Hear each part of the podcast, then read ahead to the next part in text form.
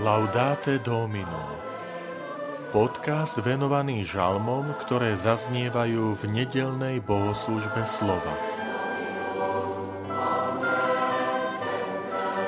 Blažení sú všetci, čo sa boja pána a kráčajú po jeho cestách.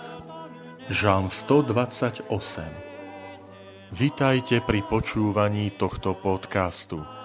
Volám sa František Trstenský, som farár v Kežmarku a prednášam sveté písmo v kňazskom seminári v Spišskom podhradí.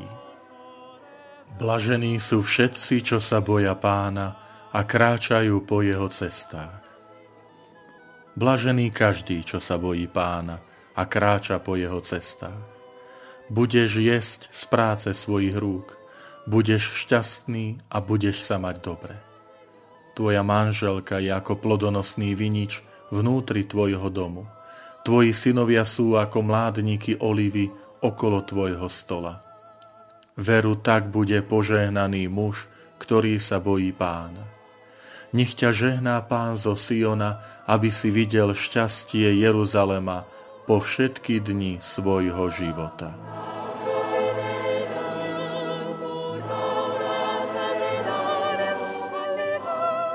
Žalm 128 patrí do kategórie tzv. pútnických žalmov.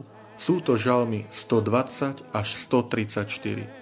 Modlievali a spievali sa ich Židia, ktorí prichádzali do Jeruzalema na židovské náboženské sviatky. Avšak tento žalm má aj e, pomenovanie, že to je požehnanie domáceho rodinného šťastia. Žalm začína slovami, ktorý je východiskom.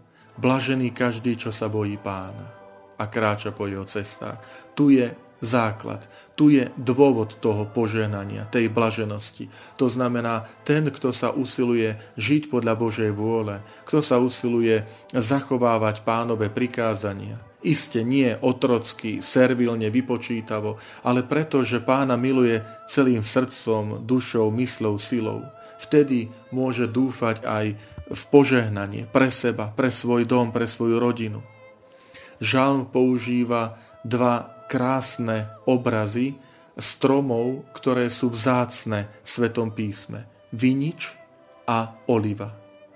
Ku viniču je prirovnaná manželka a k olive sú prirovnané deti. Máme tu obraz, povieme, takej rodinnej idyly, rodinného šťastia. Je to manžel, manželka a deti okolo stola. Preto rozumieme, prečo zaznieva tento žalm práve dnes na sviatok Svetej rodiny Ježiša Márie Jozefa, lebo sa nám ponúka ako vzor pre každú kresťanskú rodinu. Záver žalmu je požehnanie. Nech ťa žehná pán zo Siona. Domnievame sa, že tieto slova predniesol kňaz práve nad pútnikmi, ktorí prišli do Jeruzalemského chrámu, ktorú tam prosili o požehnanie pre seba, pre svoje manželky, deti, rodiny, pre svoj dom. A kňaz z toho kmeňa Lévyho po príchode predniesol slova Nech ťa žehná pán, nežehná tvoju rodinu, nežehná všetko, v čom podnikáš, čo robíš. Dnes tieto slová my vyslovujeme nad našimi rodinami, nad otcami a matkami, ktoré sa starajú o svoje deti, pre ktorých pán je na prvom mieste a usilujú sa aj svoje deti viesť tak, aby kráčali pánovou cestou.